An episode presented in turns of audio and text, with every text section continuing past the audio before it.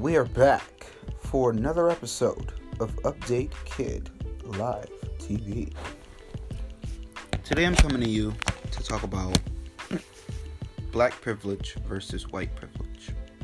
And first, I will identify the most important privileges for the colored community, meaning blacks, Latinos, Muslims, and many more.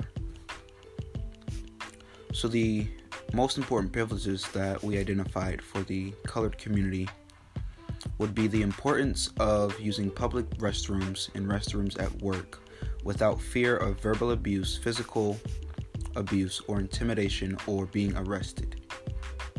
We then directly connected that to when the community, when the colored people community are applying for jobs or receiving promotions without worrying that their name or their identities will hold them back or bar them from employment.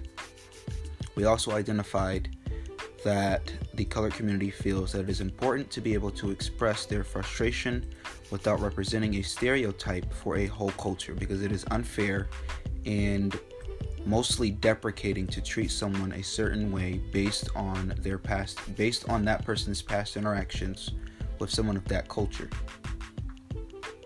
We then identified that it is important to be able to use that public restroom without the fear of verbal abuse, etc., because they need to feel safe when they're out in the community. Then we identified the white privilege problems.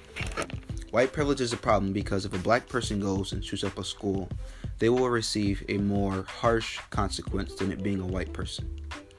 Then our question to that was why is it that when a white person commits a mass shooting, they're automatically identified as mentally ill, but if a black person goes and does that, they receive a death sentence? Then we said that white privilege is a problem because if we're black males and black females who are successful and we're driving and get pulled over by a police officer, mind you, him or her, they're white and they look nothing like me. Why is it that he or she feels that they have complete power over me because they're equipped with a firearm? Then we identified that there's colorism within different ethnicities, light skin versus dark skin.